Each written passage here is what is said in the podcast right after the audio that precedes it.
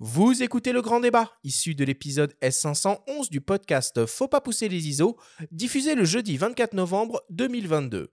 Cette émission est présentée par Sony et sa gamme de boîtiers hybrides plein format photo et vidéo pour les professionnels et les amoureux de la belle image. Nous sommes de retour dans Faut pas pousser les ISO avec Ronnie Studen de la boutique IPLN et le journaliste spécialisé Louis Royer, chef de rubrique photo sur le magazine lesnumériques.com pour notre grande sélection des meilleurs hybrides de l'année 2022. Alors avant de commencer, je vous propose que l'on fasse un petit point sur euh, les nouveautés en termes de technologie et les tendances qui ont vu le jour sur cette année. L'une d'entre elles est évidemment l'arrivée en force de technologies de détection, reconnaissance et suivi de sujets qui sont dopées à l'intelligence artificielle.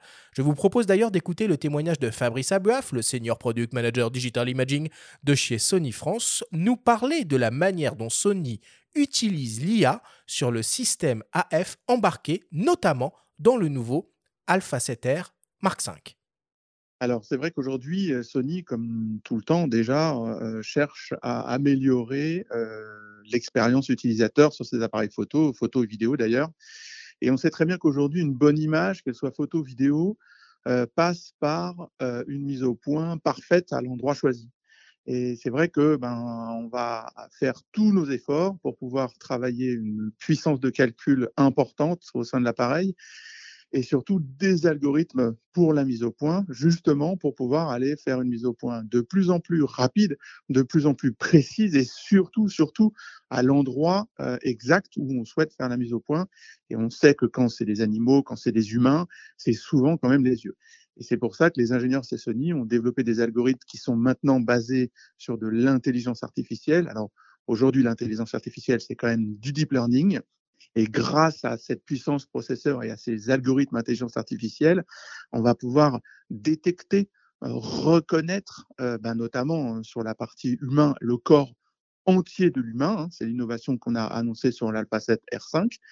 Et donc, on va pouvoir reconnaître exactement euh, le haut du corps, le bas du corps, chaque membre, donc la position de la tête, du visage et donc la position des yeux. Alors, la notion d'intelligence artificielle, elle n'est pas si simple à comprendre que ça. Euh, donc, le niveau aujourd'hui de l'intelligence artificielle, euh, c'est plutôt ce qu'on appelle du deep learning, c'est-à-dire c'est un algorithme qu'on a préparé à l'avance, qui a appris avec une énorme base de données à avoir des points de reconnaissance et des, points de détection. C'est un algorithme qui effectivement est conçu en amont et intégré dans les boîtiers, ce qui a effectivement un énorme avantage, c'est que son comportement sera extrêmement stable. Et donc le photographe, qui reste quand même le, maître du boîtier, hein, le maître de l'endroit où on fait la mise au point, va pouvoir très facilement utiliser, apprivoiser cet algorithme et profiter de toute sa puissance. Ce qui est important effectivement de comprendre, c'est que les algorithmes à intelligence artificielle et, notamment accompagnés de, de, puces électroniques dédiées pour ça, ce qui est le cas dans la facette R5, euh, vont permettre de bah, d'ouvrir la détection à beaucoup plus de sujets. C'est pas simplement une reconnaissance de forme géométrique, c'est carrément une reconnaissance bah, de la calandre ou du profil d'une voiture, d'un avion, euh, d'un insecte avec ses ailes, sa tête, ses yeux, d'un animal. Est-ce qu'il est orienté vers l'avant, vers l'arrière, et du corps humain, bien sûr, dans sa dynamique de mouvement. Donc l'algorithme intelligence artificielle et la grosse capacité d'apprentissage va permettre justement une extension mais monumentale euh, de de, sujets et de reconnaissance, de détection et de suivi pour une finalité qui est bien entendu d'avoir le plus de photos nettes au bon endroit, le plus de photos réussies. On sera plus surpris à l'avenir d'avoir des photos floues euh, que d'avoir des photos nettes. Il explique bien les choses, hein, Fabrice. C'est pas le premier à qui on demande un peu des détails hein, sur euh, euh, ces technologies euh, d'intelligence euh, artificielle. Et je trouve qu'il donne une, explication qui, qui, moi, me convainc déjà un petit peu plus. Ronnie, est-ce qu'il y a des technos qui ont vu le jour en 2022 et qui t'ont un peu hypé, qui t'ont un peu marqué? Bah, il est certain que aujourd'hui, euh, ce dont on vient de parler, c'est peut-être ce qui est le plus marquant. Euh, parce qu'effectivement, euh, quand on voit les, boîtiers qui sont arrivés, que ce soit sur le R3, que ce soit de Canon, que ce soit sur le, 7R5 ici, que ce soit sur encore d'autres boîtiers, même le, Nikon Z9 qui continue aussi à évoluer, Fabrice le, disait très bien, les gens cherchent, et un peu du coup en, contre-pied de ce qu'on a dit juste avant. C'est l'extrême. Exactement, c'est l'opposé. Ils cherchent à avoir le, maximum d'images nettes, et effectivement effectivement, l'image floue va devenir quasiment impossible quand on écoute ce qu'il raconte et quand on le voit. Et c'est vrai que nous, on a les retours d'utilisateurs. Et c'est vrai qu'à un moment donné, quand on commence à mettre ce genre de budget dans des produits, les gens vont par exemple faire des safaris, tu parlais de, Tony tout à l'heure ou, d'autres, et, quand ils reviennent et que les gars te disent, j'ai fait 2000 photos, 3000 photos, 4000 photos, j'ai quasiment zéro flou, bah d'un côté, c'est mis au service de l'utilisateur puisque du, coup, bah, il va pouvoir ramener le souvenir comme il veut, l'instantanéité euh, comme il, a, il, voulait la saisir. Et, ça, c'est quand même aussi le but de l'image. T'en as pensé quoi, toi, qui as eu la, la 7R5 en main, euh, Louis? Alors moi j'ai eu la 7R5 effectivement en main assez longuement euh, avant sa, son annonce, sa sortie. C'est alors comme souvent avec les boîtiers Sony nouvelle génération, c'est toujours assez bluffant l'autofocus. Hein. On a effectivement quand il y a des photos floues, c'est la faute vraiment du photographe plus que de l'appareil qui fait presque pas d'erreur. Et là encore, ils ont vraiment, euh, ils ont step up, ils ont vraiment pris euh, un palier supplémentaire avec des reconnaissances toujours plus poussées. La reconnaissance des insectes, c'est un gimmick, hein, c'est anecdotique, mais ça, marche, ça? T'as eu l'occasion Ça marche assez bien. J'ai essayé. Alors, un mode papillon. ouais, les papillons, j'ai fait un peu. Après, c'était, euh, je l'ai essayé octobre, novembre, octobre, tu vois, donc c'était pas non plus la saison des insectes J'étais au salon de la photo, je sais pas si vous vous souvenez, il y avait un petit stand avec une ruche et des abeilles pourquoi pas, hein, et, ça marche, hein, ça, ça, fonctionne assez bien, c'est assez intéressant pour euh, ceux qui aimeront photographier des, des insectes, ça, sera vraiment, vraiment pertinent. Il reconnaît très bien les voitures, reconnaît tous les types d'engins de, qui bougent.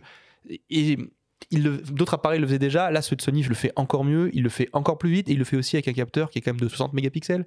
Donc, qui est ultra défini. Et souvent, les capteurs comme ça, même chez Sony, qui a lancé un peu la mode, c'était quand même le, le parent pauvre, l'autofocus. Ça marchait bien, mais ça marchait pas aussi bien que, que sur des A7 III, A7 IV ou euh, A9 Et là, ça marche mieux qu'ailleurs. Alors, il y a faire attention aux photos un peu déformées avec le rolling shutter, mais euh, c'est quand même vachement impressionnant pour un boîtier de ce type de faire des photos. Enfin, tu fais des après voilà presque si t'as trop de photos nettes, si tu reviens d'un Safari où t'as 3000 photos, du coup t'as euh, 2950 photos qui sont toutes bonnes. Moi, je préférerais presque avoir euh, que 50 nettes. Moi, je suis sûr que les garder celles-ci. Le choix serait plus simple, c'est certain. voilà. Alors, parmi les autres tendances un peu hein, qui ont émergé sur cette, euh, sur cette année 2022, on a évidemment, on en a déjà parlé plusieurs fois, Benjamin, à ses micros, le, le retour en quelque sorte euh, de la PSC avec Canon qui a lancé deux boîtiers, le R7, le R10 et le nouveau Fujifilm X-T5 qui apporte en plus l'ultra haute définition 40 millions de pixels euh, sur, euh, sur ce type de capteur. On peut noter aussi euh, l'arrivée de boîtiers professionnels, donc le Z9 chez Nikon, le R3 chez Canon, mais il y a quand même des petites des petites frustrations, des petites choses qu'on avait senties à la fin de l'année dernière et qui n'ont pas vu le jour. On s'était dit qu'on allait voir arriver les premiers 100 millions de pixels en 24-36 en 2022. Bon, bah ça, pas encore. on s'était dit que la 8K allait devenir la norme en vidéo. Pas encore. Est-ce qu'il y a d'autres choses euh, comme ça qu'on qu'on a mal pressenti bah, euh, Je sais pas si c'est à toi, moi je pense que moi, le 100, millions de pixels sur la 7R5, moi je le voyais venir. Je me dis, tiens, allez quand même. Bon, il y a des rumeurs, il y a on pas est de mauvais, rumeurs. Hein, quand même. Hein. On, eh, est, on, est, mauvais. Hein. On se dit seulement 60. Après, c'est logique de Sony. Ils renouvellent a priori les capteurs que toutes les deux générations. Donc, euh, enfin, à la troisième génération, c'est renouvelé. Donc, du coup, c'était logique qu'il y ait 60 mégapixels. Mais bon, je pense que du 100, il y en a dans les tuyaux, quoi, voire plus. Non, puis en fait, tu l'as très bien argumenté juste avant.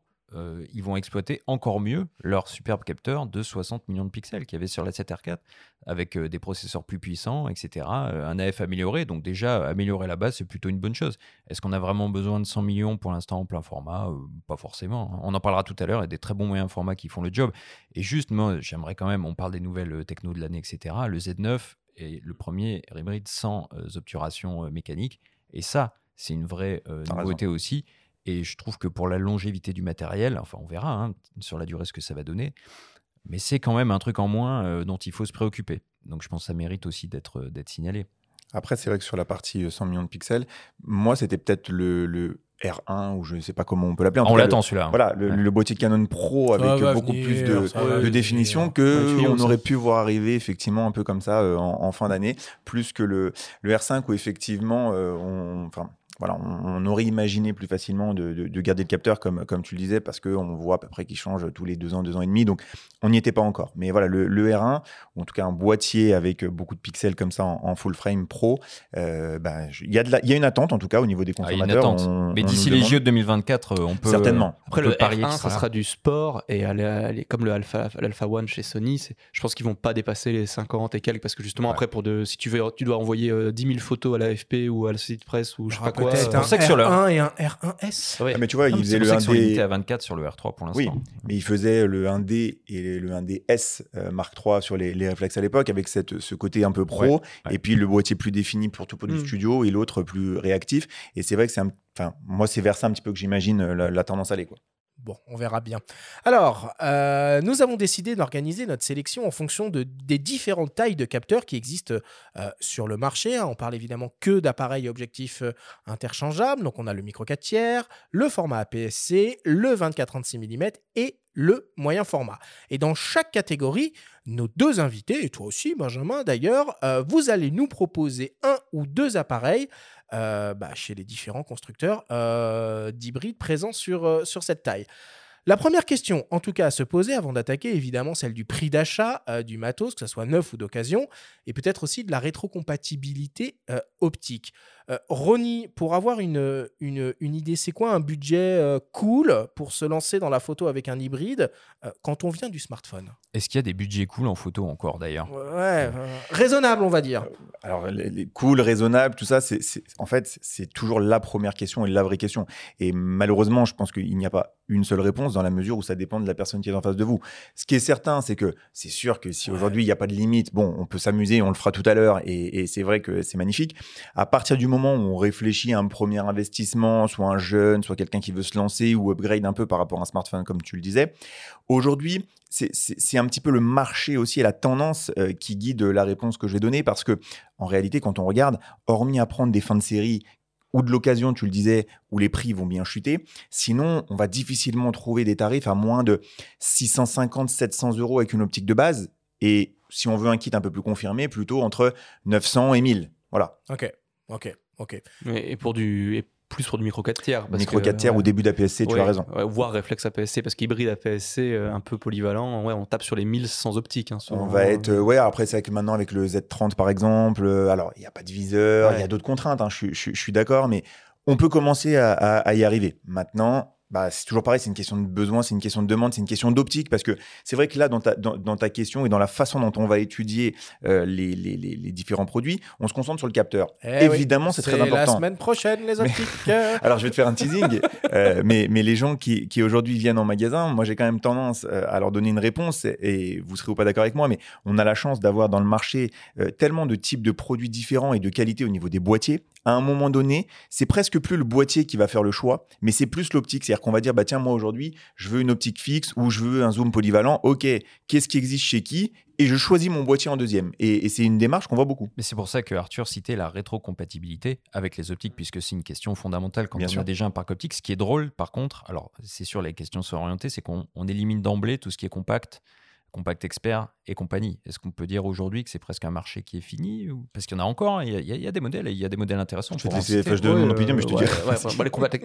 au niveau des compacts, c'est compliqué, les compacts d'entrée de gamme. Les compacts experts, il y a encore au, moins euh, deux modèles qui sont quand même assez, euh, assez intéressants, assez parfois. 3 Ouf, Moi j'en ai 4, mais. moi, je, partais, je partais sur plutôt principalement le Leica Q2 et le Fujifilm X105, X100V. Qui Introuvable.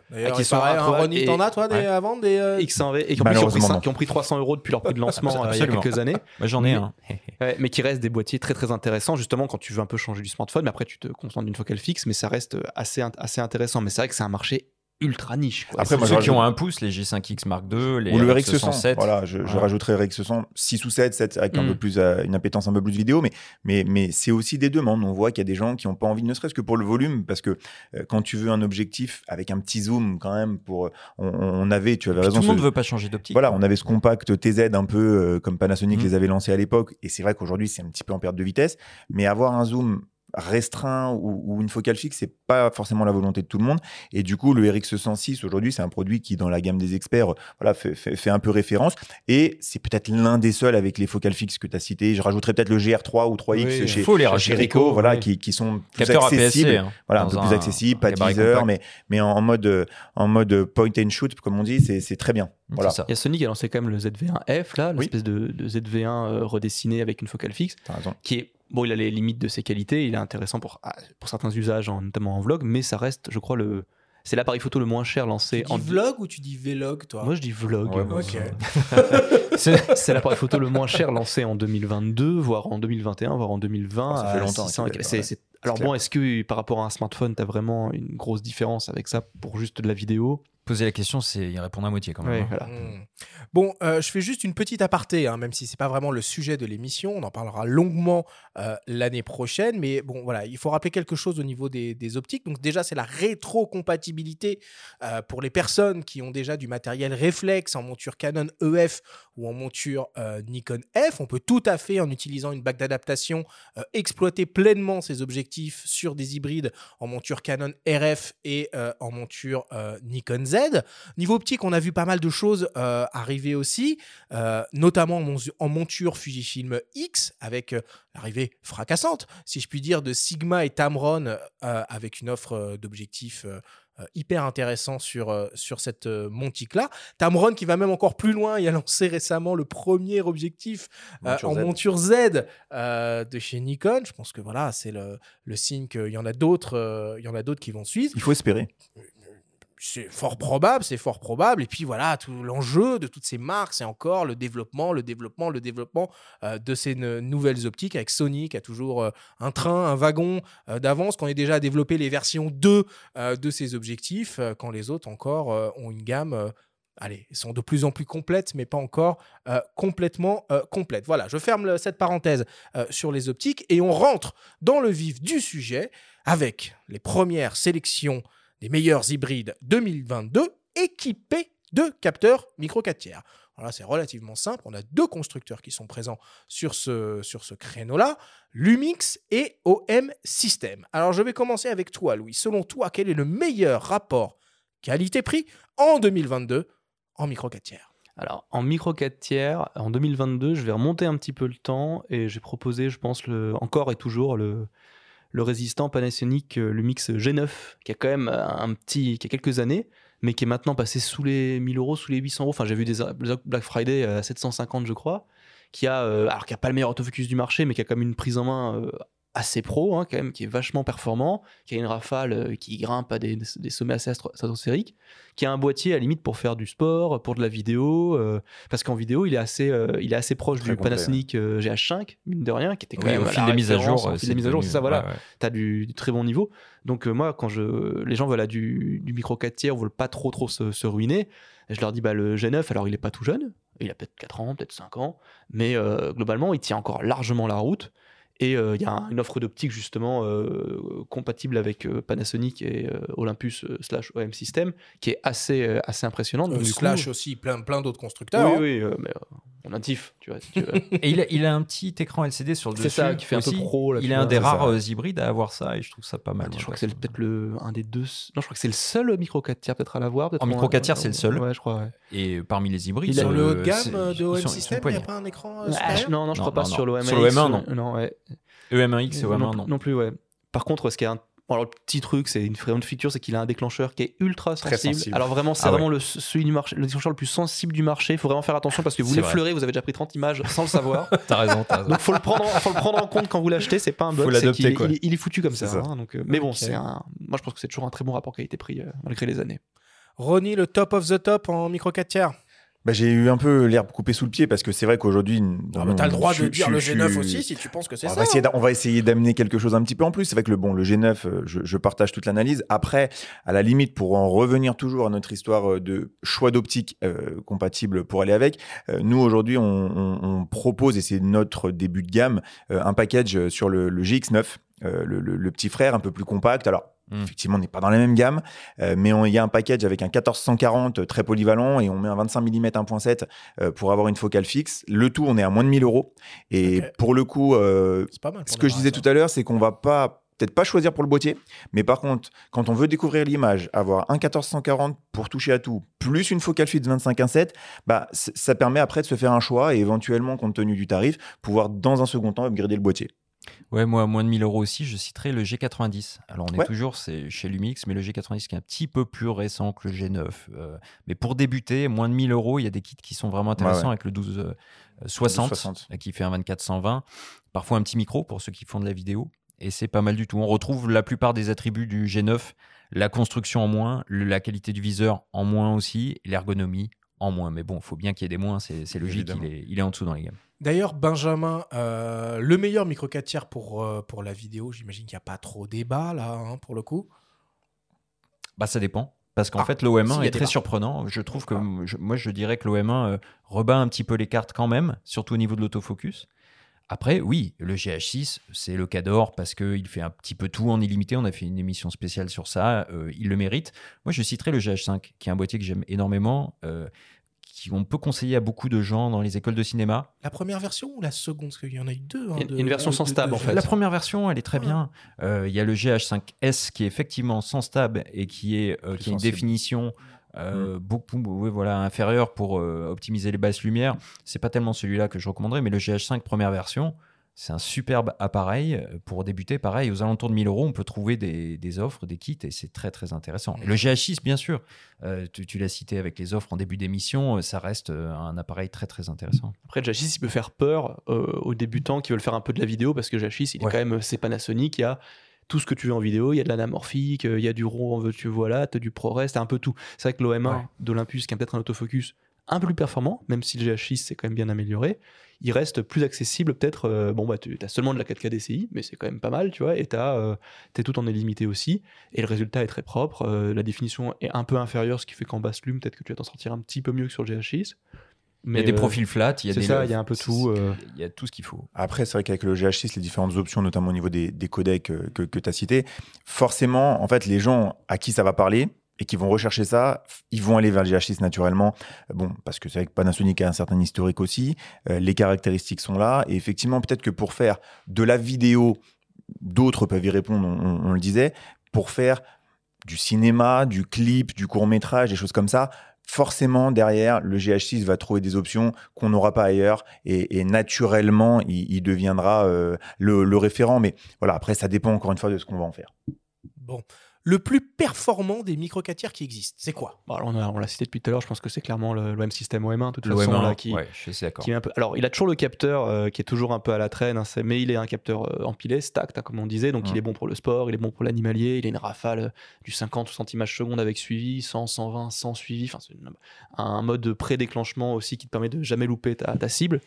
Donc voilà, et de tout dans un emballage assez connu chez, chez Olympus OM System ouais, mais je crois qu'à ce niveau-là, il est assez, c'est le plus polyvalent, c'est le plus performant de toute façon, euh, l'OM1, je pense. c'est logique, c'est le plus récent aussi. Le mm. G9, on l'a dit, il commence à accuser le, poids des années et de son autofocus hein, qui, est, qui est loin d'être d'être parfait. On rêve un petit peu. Euh, enfin, moi, j'aimerais bien voir un G9 Mark II avec euh, de la détection de phase, par exemple en 2023, ce serait. Euh, Je crois que c'est pas l'axe de développement de Panasonic pour le micro 4 Bah non, pas forcément. On en voit de moins en moins. Hein. Ils sont à fond sur le plein format, voilà. Mais c'est dommage parce que le G9, mais je trouve qu'il y a un public pour. Euh, mm. Tu en as très bien parlé tout à l'heure. Euh, pour les gens qui baroudent un petit peu, qui ont besoin d'un système compact, c'est vachement bien. Mais du coup, il y a l'OM1.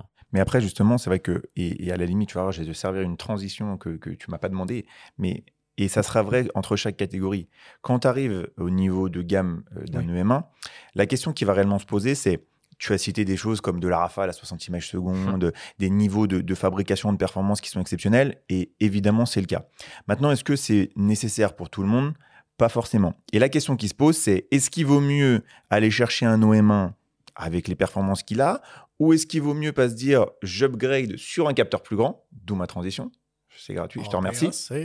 Voilà, APS-C, et dire peut-être, bah, ok, c'est pas trop picalisé, mais j'en ai pas besoin. Ok, il n'y a pas 60 images secondes, euh, mais s'il y en a que 10 ou 12, ça me suffit. Et, c'est ça l'éternel débat, et, c'est justement euh, la question. Je suis complètement mmh. d'accord avec toi. Maintenant, je rappelle juste quand même que l'un des atouts majeurs du système, c'est la petitesse c'est le poids et l'encombrement. Et ça, malheureusement, on a beau monter autant qu'on veut dans les tailles de capteurs et dans les prix, ça va pas c'est le poids et l'encombrement des, optiques, Parce que le GH6, euh, c'est quand même un sacré, un sacré morceau. Hein. Et c'est pour ça que je, c'est pour ça qu'il faut considérer le GH5. Et puis dans tout ce qu'on dit, et par rapport à ce que tu dis sur les performances, il n'y a pas que les performances, il y a aussi les coups de cœur. On peut avoir un coup de cœur pour un boîtier. Alors tiens, voilà, justement, rapidement pour terminer sur le micro 4 tiers.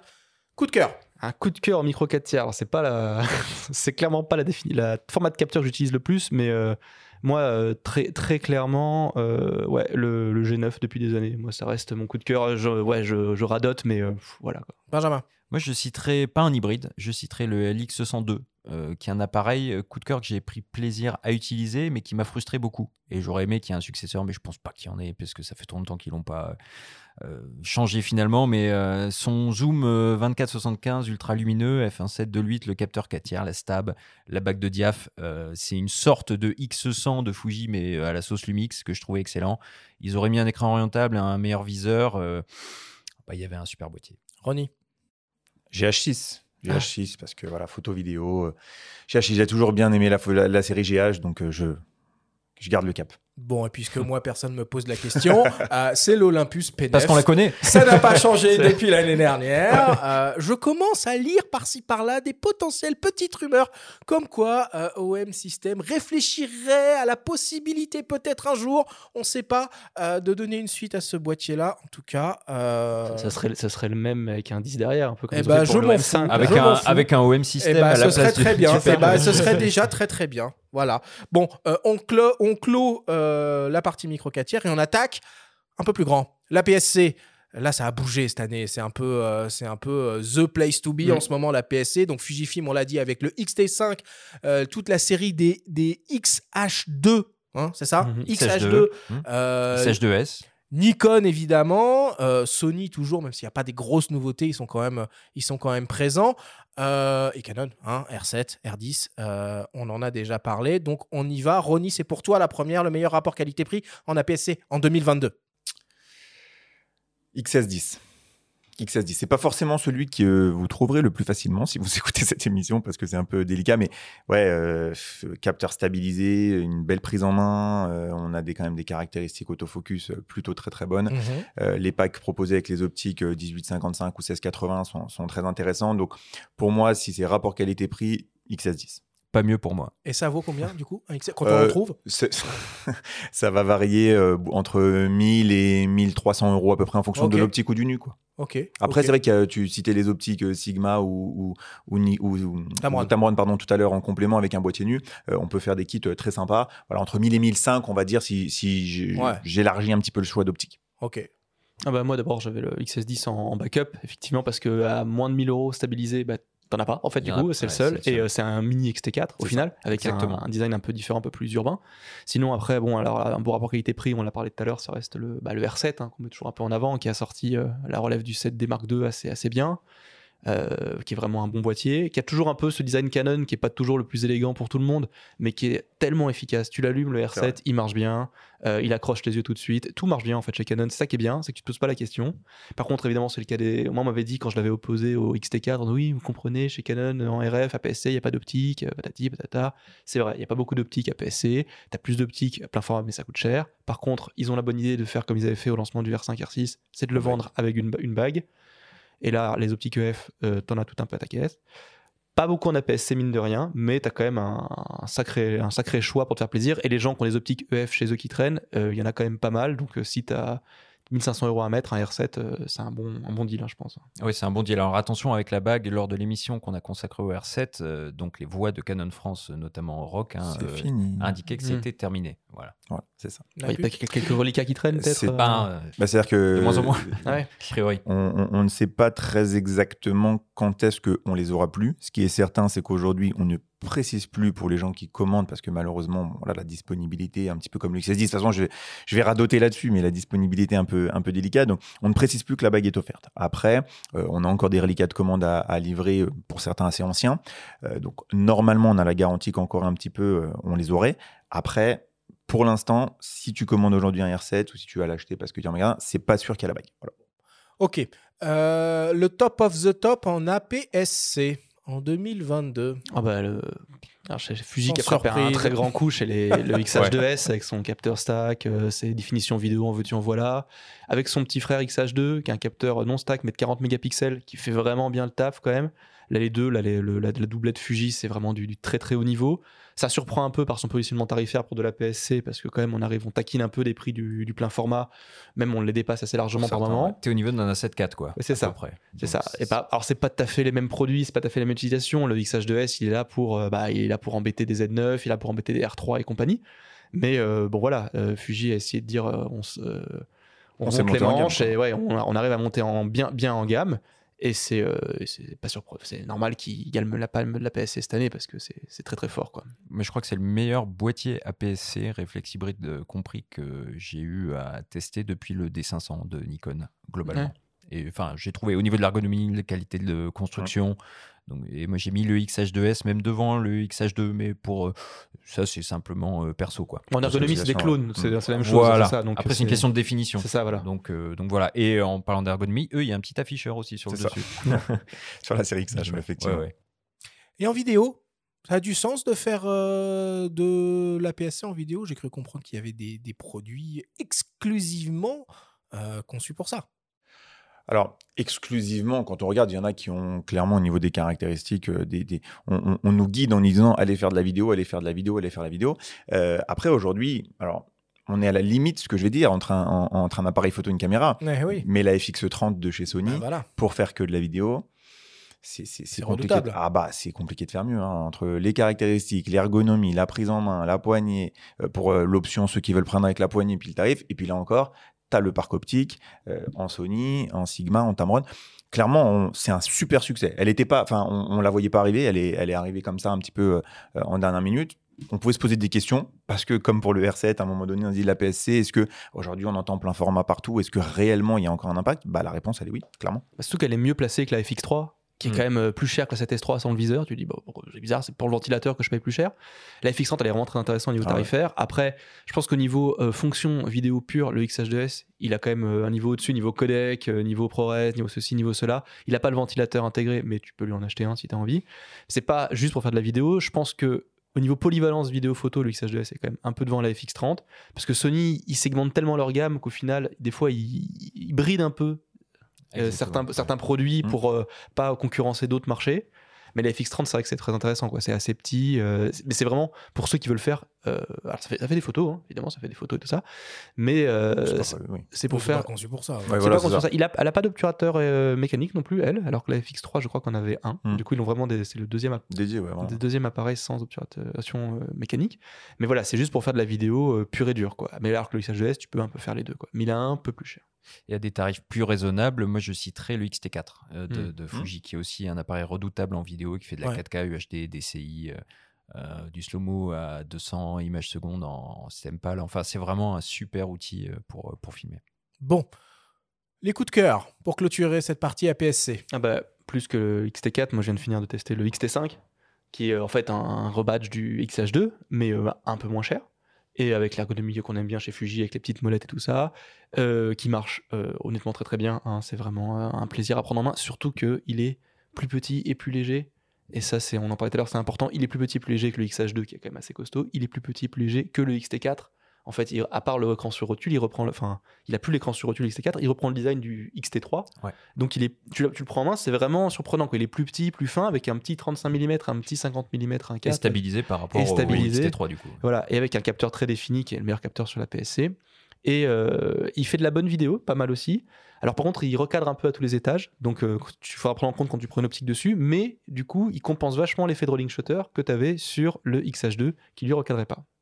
Ronnie malgré toutes les misères de livraison, les coups de fil qu'on a pu avoir, les, les, les, demandes. Non, le, On sent la souffrance. c'est une bonne souffrance. Non, mais voilà, de la frustration, c'est plutôt le bon mot. Monsieur, je n'en ai pas. mais je dirais, bon, après, les Fujis sont exceptionnels, mais pour moi, le, boîtier de, de, ces six derniers mois, c'est le R7. Enfin, quand on voit le, le succès euh, qu'il a pu avoir, euh, l'attente autour euh, et tout ce qui s'est passé, même ce côté un peu de non-sens, de ça arrive pas quand est-ce que ça arrive, qui nous, nous, nous, nous, nous fait, enfin, oui, nous fait du mal et aux utilisateurs potentiels aussi. Mais c'est vraiment une belle machine. Bon, Benjamin? Bah, moi, je citerai le GR3 Hein, j'en parle souvent à ces micros, mais qui est un des boîtiers les plus imparfaits que je connais. mais on est dans la catégorie des coups de cœur, donc euh, on peut se passer de la perfection. c'est un boîtier que j'aime énormément, bah, de par sa compacité, tout simplement, ce qui rentre dans une poche. Euh, il y a un capteur APS-C, euh, il y a du RAW DNG, euh, et ça, trop peu d'appareils euh, l'adoptent, et donc la qualité d'image est, excellente. Alors après, il faut désactiver la stabilisation et plein d'autres choses parce que l'autonomie est assez euh, dégueulasse, mais c'est un super, super outil. On fait des photos avec, on fait pas avec d'autres boîtiers. Est-ce qu'il y a du stock là-dessus du coup? Parce que euh, Rico, Pentax, les ventes, on sait jamais ce que c'est. Ouais, GR3, GR3X. T'en achètes facilement ça, si t'en trouves Ça va. Après, il peut y avoir des périodes pendant lesquelles c'est un peu plus compliqué, mais globalement, ça va. Et c'est vrai qu'aujourd'hui, c'est une des alternatives, même si c'est pas pareil, euh, à, une série X100V euh, qui, est, qui est introuvable.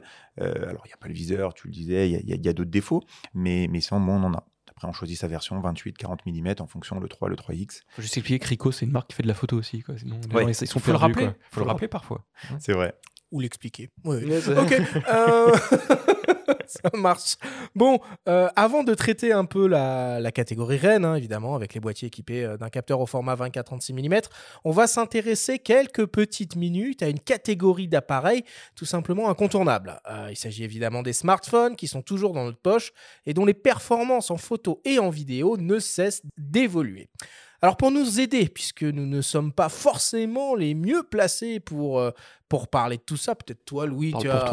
oui, oui, toi tu as, tu as, un avis euh, Moi, je euh, très, très, très, précis. Enfin bon, on a contacté Hervé Makuzinski, le Image Science Director chez DxOMark, qui teste de manière extrêmement poussée tous les smartphones du marché. Nous lui avons demandé de nous donner le meilleur rapport qualité-prix, le plus performant et le meilleur pour un usage vidéo.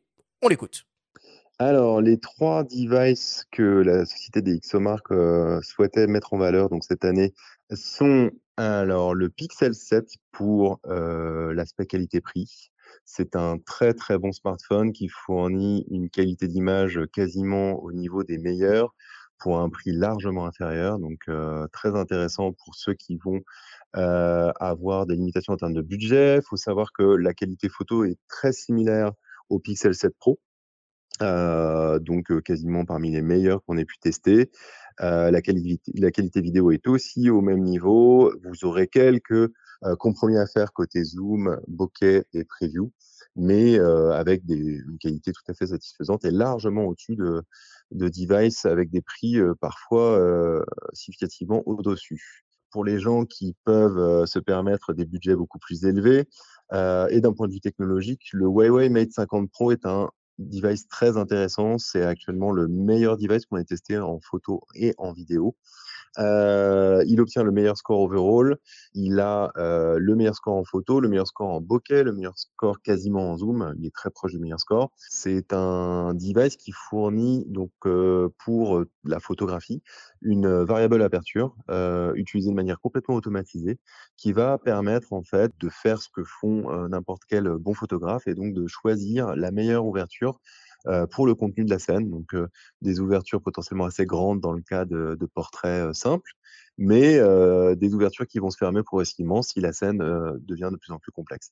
Ça, c'est vraiment quelque chose de, nouveau, de très intéressant pour le futur au niveau photographique smartphone et qui tend encore un peu plus à, rendre l'expérience photographique proche des utilisateurs de réflexes et DSLR. C'est le meilleur device du marché pour le moment. Alors attention, à ne pas, à ne pas forcément acheter sans savoir que les services Google ne sont pas disponibles. Donc, c'est un device très intéressant pour la photo, pour le zoom, pour tous les aspects photographiques, mais qui peut s'avérer très compliqué en termes d'usage smartphone. Ensuite, et pour finir, la vidéo. Alors la vidéo, c'est un sujet qui devient de plus en plus prégnant dans le monde du smartphone. La qualité évolue assez vite, la qualité évolue à tous les niveaux mais en vidéo, on voit des choses arriver qui sont vraiment intéressantes. Et la marque qui fait vraiment évoluer les choses de manière, depuis maintenant 2-3 ans, c'est quand même Apple. Et l'iPhone 14 Pro continue dans la même veine. C'est le meilleur device pour la vidéo, donc sur notre classement. Cette marque fournit donc une très très bonne qualité, que ce soit en termes d'exposition, de couleur. L'autofocus est assez redoutable. Et ce sont aussi des devices qui sont très avancés en termes de capacité de rendu HDR. Donc vous, vous pouvez maintenant vraiment bénéficier de la capture, mais aussi du rendu. C'est-à-dire que sur votre écran HDR de smartphone, vous aurez aussi une très bonne capacité de visualisation, ce qui est assez unique par rapport au reste de la compétition. Ronnie, toi qui es au contact quotidien avec les photographes et les vidéastes, c'est un sujet vraiment, les performances de leur smartphone là-dessus ou pas?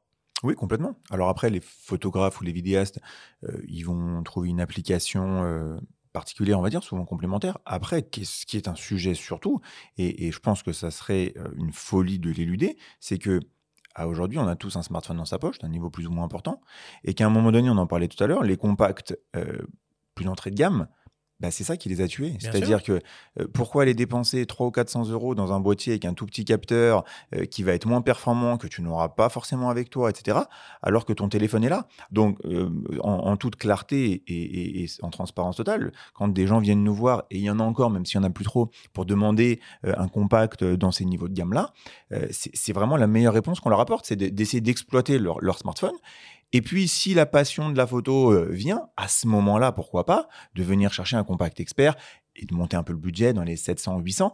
Mais, mais sinon, ça a quasiment pas de sens. Vous avez réfléchi euh, à peut-être, je sais pas, avoir une petite sélection de, smartphones ultra performants, ultra ultra spécialisés à proposer en boutique ou c'est illusoire? Non, non, c'est pas illusoire et, pour tout te dire, on l'a déjà fait. Euh, je vais remonter. Tu parles de ça au passé Ouais, ouais, ouais parce que parce qu'on a fait ça il y a une quinzaine d'années maintenant. Ah oui. Donc avec Nokia. Euh, à la photo Le 10-20. No, alors, 10-20. Euh, non, non, c'était. comment il s'appelait? J'ai plus le nom en tête, mais ils avaient deux modèles chez Nokia qu'on avait vu à la photo Kina. On était parti avec mon père en l'occurrence, on les avait rencontrés, ils avaient discuté et, et ils avaient une vraie intention de rentrer euh, un petit peu chez les photographes. Et du coup, je me souviens qu'on avait fait vraiment une vitrine dédiée avec les produits Nokia. On en avait vendu certains et on présentait le téléphone comme un appareil photo. Alors évidemment, c'est pas les performances d'aujourd'hui et, la distribution n'est pas la même. Et c'est vrai que aujourd'hui, un, smartphone en magasin, ça pourrait pourquoi pas se faire. Maintenant, si tu prends les grandes marques, voilà, c'est vrai que je pense que c'est un petit peu plus, un petit peu mmh. plus délicat. Mmh. Il faudrait raviver le CM1 de Lumix, qui ah, était euh, tellement, un smartphone avec un look d'appareil. Mais il y a Sony hein, quand même qui a des modèles maintenant euh, très, très orientés euh, pour les, Plus gaming les photographes, que, avec surtout de l'interaction mm. avec, avec les boîtiers de, de, la série Alpha 7. Et puis on voit aussi Leica qui sort, alors au Japon uniquement, hein, a priori. Euh, des, euh, des, smartphones. Euh, alors j'ai même vu passer un prototype, je me rappelle plus la marque, récemment, non non très récemment. C'est Xiaomi. Xiaomi, Xiaomi voilà, d'un smartphone à objectif interchangeable compatible avec les optiques Leica M qui a l'air presque convaincant. Bon, enfin bon, on verra. on verra. Je, ferme cette parenthèse hein, sur les smartphones et on revient un peu dans, le, dans la vraie vie de la photo et on s'intéresse évidemment aux boîtiers équipés de capteurs 24-36 mm avec toujours beaucoup de monde, beaucoup de constructeurs sur ce créneau-là, évidemment. Canon, Nikon, Sony, Leica et Lumix.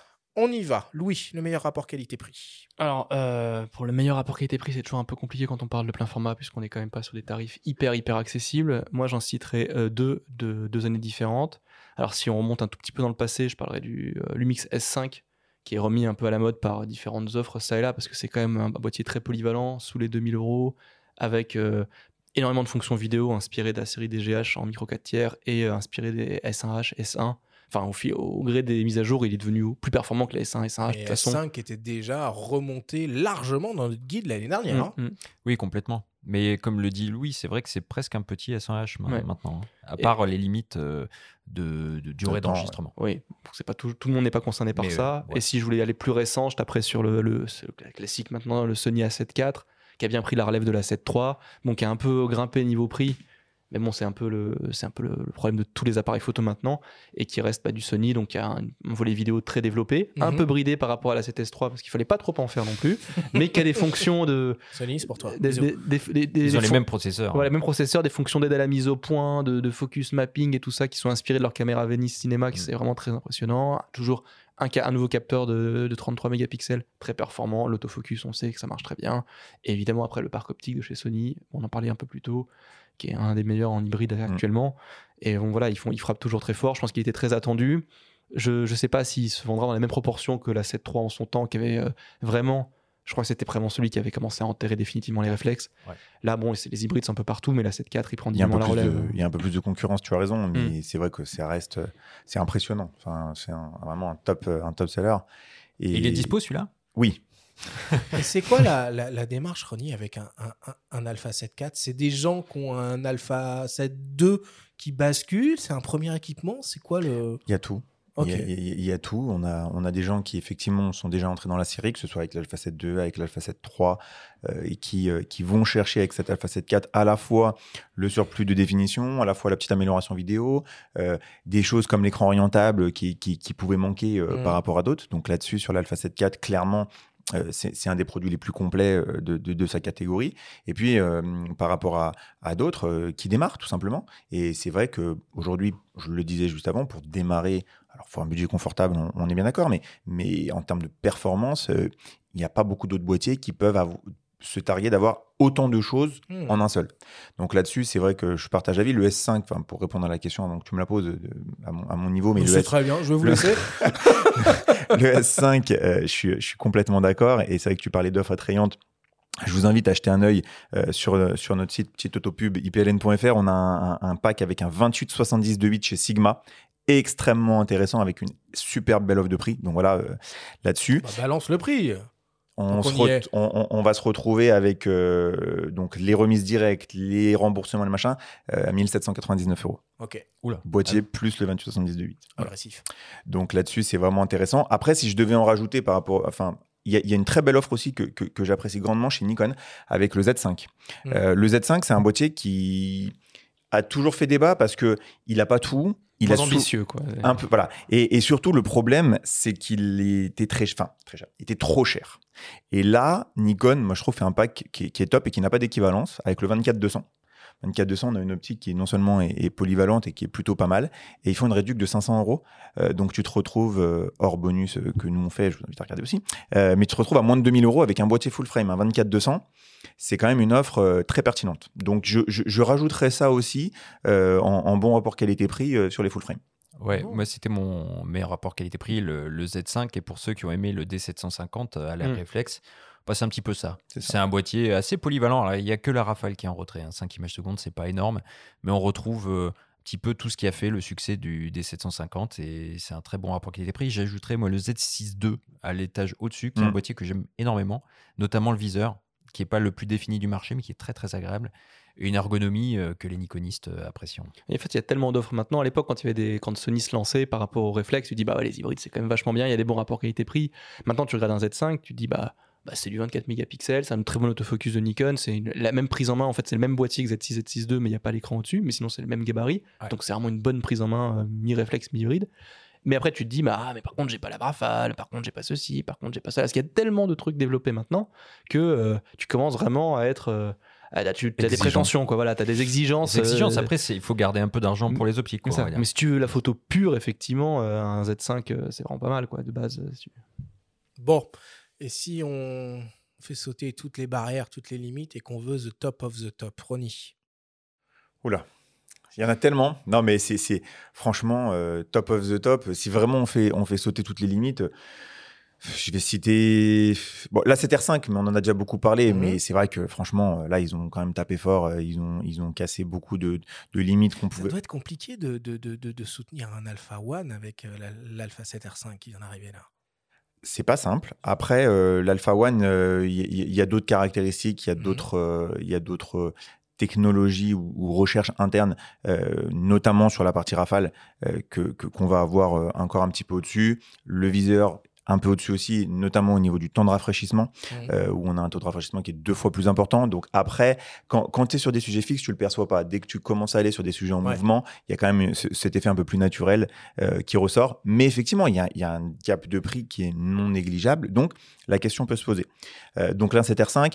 Après, sinon, franchement, le Z9, c'est vraiment un killer. Quoi. Enfin, voilà, si on leur fait sauter toutes les limites, on ne parle que des boîtiers bruts, c'est compliqué d'aller en face. quoi je suis entièrement d'accord. Pour l'avoir testé sur l'UTMB là, cet été, euh, j'ai trouvé absolument dingue ce boîtier. Euh, le Z9, en plus un hybride monobloc, il n'y en a pas beaucoup, des hybrides monobloc. Bah euh, voilà, il y a l'OM, alors, système et le M1X, qu'il ne faut pas oublier, le R3 et le Z9. Et puis l'absence d'obturateur mécanique, moi j'étais très dubitatif, mais finalement, bah, pas du tout, quoi. Allez, c'est, c'est convaincant. Et puis, c'est un système qui est étonnant parce qu'il est encombrant, mais il est quand même léger, très léger quand on le compare à un D6. oui, il fait quasiment le même poids que le D6. Hein, ah ben, euh, ou en tout cas, le ressenti. le ressent pas pareil. Ouais, je, sais pas. Le ressenti est très différent, en tout cas. Euh, l'ergonomie euh, très aboutie. Enfin, moi, c'est, c'est un tueur. Mais j'avais sélectionné le R5 parce que je suis un nostalgique des séries 5D en réflexe. Et le R5, il combine un petit peu tout. Quoi. On retrouve euh, l'ergonomie euh, qui a fait le, succès des 5D avec l'écran orientable qu'on aurait aimé voir à l'époque sur les 5D. Un très bon viseur, des caractéristiques vidéo qui sont excellentes, sauf en 8K avec les limitations de durée d'enregistrement qu'on connaît. Donc mon choix, ce serait le R5. Oui. Moi, je l'avais noté deux, évidemment, on en a parlé. Donc, bon, le Z9, il est très très bon, il est très très fort. Il est très gros, mine de rien, parce que tu dis qu'il est quand même. C'est comme l'hybride le plus lourd du marché. Donc, euh, dire qu'il est ah léger, c'est quand même compliqué. Non, plus léger qu'un D6. Enfin, en ressenti, mais c'est qu'un D6. Mais bon, ça reste 300 euh, grammes de plus qu'un. C'est un monobloc, t'as raison, c'est en 3. Il a, on comprend. Après, il a tout. Ils ont fait des mises à jour récemment. Euh, pour vraiment euh, casser toutes les barrières, notamment en vidéo. Ils ont rajouté des fonctions en photo qui sont très très très bonnes. Il y a, il y a, il y a ils ont un gros propriétaire en vidéo. Ils ont un gros propriétaire en vidéo, c'est très, c'est très fort là-dessus. Après, moi j'ai toujours un petit, un petit faible pour l'Alpha 1 quand même, qui a été le, le, premier vraiment à faire sauter la barrière mm. de la grosse définition tout en ayant une énorme rafale parce qu'on voilà ce qu'on disait tout à l'heure par rapport au R5 c'est qu'il a un capteur empilé le A1 et moi j'ai utilisé beaucoup le R5 en, obturation électronique du coup. Et donc là tu es très sujet au rolling shutter. Moi j'ai fait des manifs avec. Et quand tu dis R5 tu dis A7R5 A7R5 c'est vrai qu'il faut A7 de Sony A7R5 et quand les gens ils bougent un petit peu d'un coup ils deviennent vite euh, très fluides très vite comme mm. des serpents ce que t'as pas avec la 1 parce que justement le capteur empilé il compense cet effet là et il a un autofocus qui reste euh, alors il fait pas le suivi des insectes mais ça reste vraiment du très très haut niveau. Et bah, c'est moins encombrant qu'un qu'un Z9 ou qu'un R3 quand même. Alors tu peux mettre un grip, il y en a qui vont pas aimer si tu montes un 600 mm dessus. Ça. Mais au quotidien, euh, si tu as un, un 1 euh, comme tout le monde dans sa poche avec un 50 mm de 5 ou un 2, bah, tu, fais quand même, euh, tu fais quand même bien bien le taf. Après, évidemment, c'est vendu au prix fort, au prix des réflexes 1DX, D6. C'est plus de 7000 euros. 7003, hein. je crois.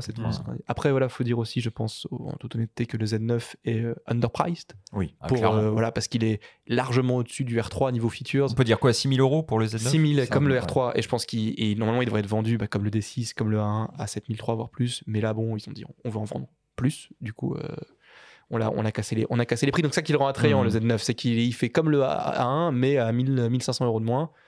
Mais voilà, sur moi, c'est les deux, les deux boîtiers les plus performants du, du marché en 24-36, indéniablement, de toute façon. Mmh. Et tous les constructeurs, de toute façon, ils jouent aussi euh, la carte de la vidéo avec, euh, avec ces appareils-là. Est-ce qu'il y aurait un modèle qui sort un peu du lot euh, pour un usage full vidéo, Ronnie? Oui. Bah, en tout cas, je peux citer la 7S3. Voilà, je pense Donc, que toujours la aussi. Oui, très bien. non, c'est clairement. Qui ne fait pas de Lucas. Hein. On parlait non, de, tu vois, de, pas de, 100 millions, de machin. Qui fait pas de RAW. Mais pour, en, pour, en discuter avec les, les utilisateurs, euh, voilà, enfin professionnels, semi-professionnels, même si ça veut tout et rien dire, le 8K, c'est comme un peu les 100 millions de pixels euh, en photo. Je veux dire, à un moment donné, c'est vrai que c'est la course à la performance, mais est-ce que réellement demain, un boîtier amène du 8K Est-ce que c'est une norme? Non. On le voit euh, même dans les productions euh, télévisuelles, cinématographiques ou autres. Même le 4K pour certains encore euh, demeure euh, même trop haut et demande encore des, productions en, Full HD. Hmm. Euh, mais sinon, le 7S3, ouais, c'est c'est impressionnant. Bon, technique, je pense que vous avez certainement dû faire des émissions et, si, si, si, les gens qui nous écoutent font de la vidéo, ils le connaissent. Mais moi, je suis impressionné de voir la stabilité des ventes et l'augmentation perpétuelle sur un boîtier à 4200 euros qui ne fait que de la vidéo depuis un an et demi. C'est permanent c'est permanent, c'est permanent, et, c'est assez impressionnant, clairement. La 7S3 bah, La 7S3, indéniablement, parce qu'il est vendu en tant que boîtier vidéo. Après, ça, quand on se pense sur les specs purs, finalement, quand tu regardes vraiment la 7S3, tu dis, bah, en fait, par rapport à un Z9, bah, finalement j'y perds un peu, tu vois, même par rapport à un R5 et compagnie, parce qu'il est, euh, il reste plus modeste quand même. Il fait tout très bien, il le fait, il y a l'autofocus Sony, mais il reste fondamentalement, il n'y a pas d'énorme évolution par rapport à la 7S2 en termes de définition d'image. Le, c'est le même capteur. c'est 12 millions. C'est ça, 12 millions. Donc tu peux pas aller, tu peux pas dépasser, tu peux faire de la 6K, tu peux pas faire ça peut avoir des avantages. Ça peut avoir des grands pixels. Bah, ça, a des avantages en basse, en basse justement, c'est ça qui est très intéressant.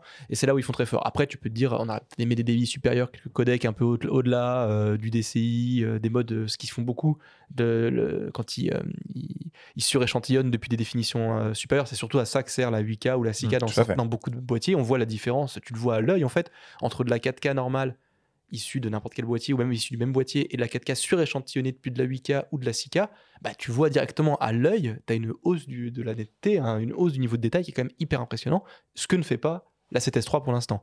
Mais ça reste en vidéo le boîtier le plus stable, effectivement, le plus efficace. Et euh, au niveau des specs purs, derrière, c'est le Z9 qui, euh, alors lui, il ouvre les vannes, il fait tout, euh, et on veut un peu plus, on voilà. Bientôt, ils vont nous dire qu'il fait de la 12K, même si le capteur est pas assez défini, ils vont réussir. Ah, on a divisé les pixels en 4 et tout, machin. Ils arrivent Ça, c'est la prochaine mise à jour, oui, de, janvier. Il y, a une mise à jour tous les deux mois où d'un coup, ils envoient des nouveaux RAW, des nouveaux formats. Là, on est à 5500 mégabits seconde de débit. Mais vive les mises à jour. Vive les mises à jour. Euh, c'est très bien. C'est très bien les mises à jour. C'est très très bien. Et ça justifie aussi l'augmentation du prix des produits parce que euh, c'est vrai on les garde plus longtemps. Et on les garde plus longtemps et on n'avait pas forcément cette culture par le passé, il y a 4-5 années en arrière, de grosses, grosses évolutions.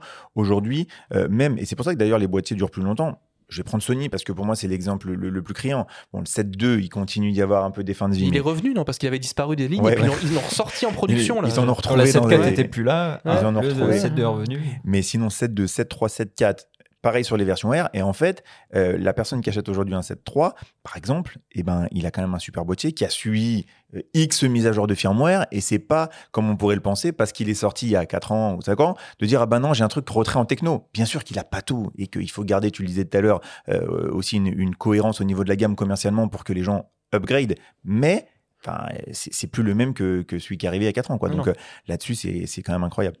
Bon. Voilà pour les appareils équipés de capteur 2436. Euh, on termine, on essaye de faire vite parce qu'on est déjà à plus d'une heure et demie euh, d'émission. Euh, mais là, ça on n'a pas fait le coup de cœur. Ça va être plus simple. On fera les coups de cœur plus tard à la fin à la ah fin. non, vous voulez qu'on fasse les coups de cœur ah Bon, alors on y va. Les coups de cœur. cohérent. Les, les, coups de cœur en 24-36. Oui, vas-y. Alors, moi, les coups de cœur, moi j'en ai deux chez Sony. Donc oui, non, mais il en a deux. J'ai la 7R5 qu'on a dit là tout à l'heure, qui est vraiment. Bon, ça, c'est quand on fait péter le budget. Euh, bah, voilà, tu te fais plaisir. T'as grillé tes jokers Sony déjà, Louis Ouais, mais attends, attends, c'est pas fini parce que 7R5. Et récemment, j'ai repris en main parce qu'on m'avait subtilisé des boîtiers plus imposants, un petit A7C derrière les fagots. Eh ben, il y a des limitations C1 à la 7.3 rebadgé, mais en fait, t'as pas de 2436 plus petit que ça il est stabilisé avec une petite focale fixe, même s'il y a des limitations de viseur, des combats, bah, ça reste un bonheur en fait, parce que le truc rentre dans ta poche, et là, tu as, du, bah, as un autofocus Sony, euh, tu as du plein format, et bah, tu te fais plaisir quand même avec un petit A7C. Quoi. Ronnie, coup de cœur à 7.4 pour la polyvalence, vraiment. Moi, Nec plus Ultra. Et après, j'anticipe peut-être un peu, mais si on devait en citer un autre, euh, et c'est vrai qu'on a un peu moins parlé, R6 Mark II, qui en tout cas annonce de, belles de beaux prémices euh, au niveau de, l'annonce euh, technique. C'est déjà ça, le R6 Mark Pas encore. Pas encore. Fin novembre. Hein, fin du mois, ouais. selon Canon. C'est ça. Mais c'est l'achat fin 2023. Benjamin, ton coup de cœur en 2436 bah Moi, c'est le Leica Q2, qui est un boîtier que j'adore. J'adore le 28 mm, c'est une focale fixe. La version la bague de diaph. machin, là non, surtout pas.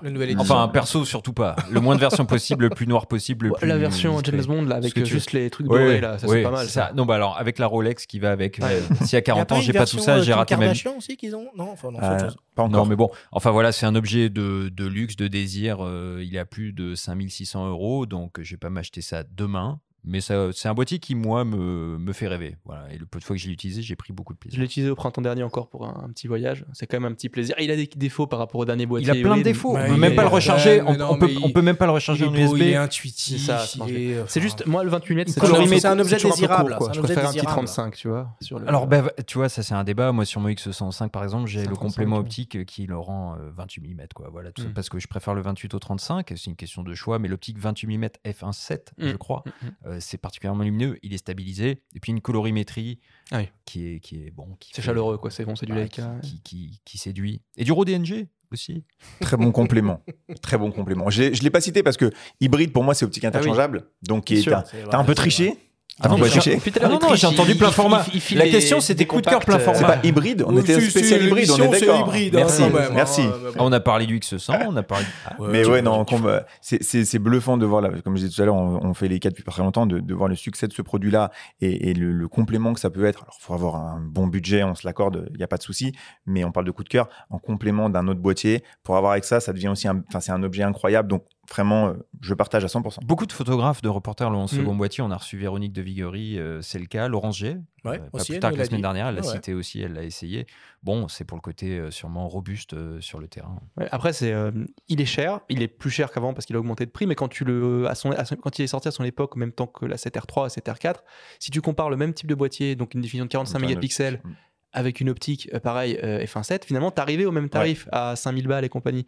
Donc finalement, il n'était pas. Je crois que c'est le peut-être le meilleur rapport qualité-prix chez Leica. Donc euh, c'est dur à dire, mais c'est comme ça. Et c'est vraiment un boîtier qui reste très très étudié, très très performant. Ok. Bon, pour terminer, euh, les appareils équipés de capteurs moyen format, euh, trois acteurs, deux acteurs, un acteur. Bon, c'est plus, euh, pas très, très, très, très, très, clair. Fujifilm, évidemment, hein, les plus actifs. Hasselblad, hein, qui a quand même mmh, lancé mmh, mmh, une deuxième version de son X2D. bon, le IK, je sais même pas si on en parle. Non, je pense que c'est terminé. Le S3, Il, est, il, est, il existe. Il existe, existe voilà. T'en as Il faut dire qu'ils existent. non, ça, pour le coup. Eux, ils savent pas où il est. Hein, donc, Bon, du coup, meilleur euh, rapport qualité-prix, parce qu'on peut parler de rapport qualité-prix en moyen format désormais.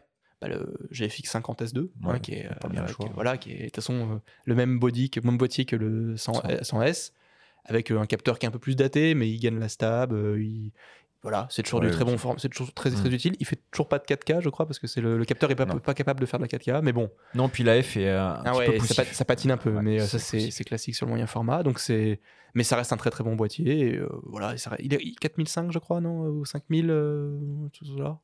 Ouais, bah, actuellement, en plus de ça, il y, a des, ouais, y a des ODR, y a des ODR qui ont démarré là, donc on rentre dans le domaine de, de, l'accessible pour du moyen format, en tout cas. Bah, on est pris du plein format. Voilà, c'est ça. Attention au coût des optiques derrière, on en parlera la semaine prochaine, mais en moyen format.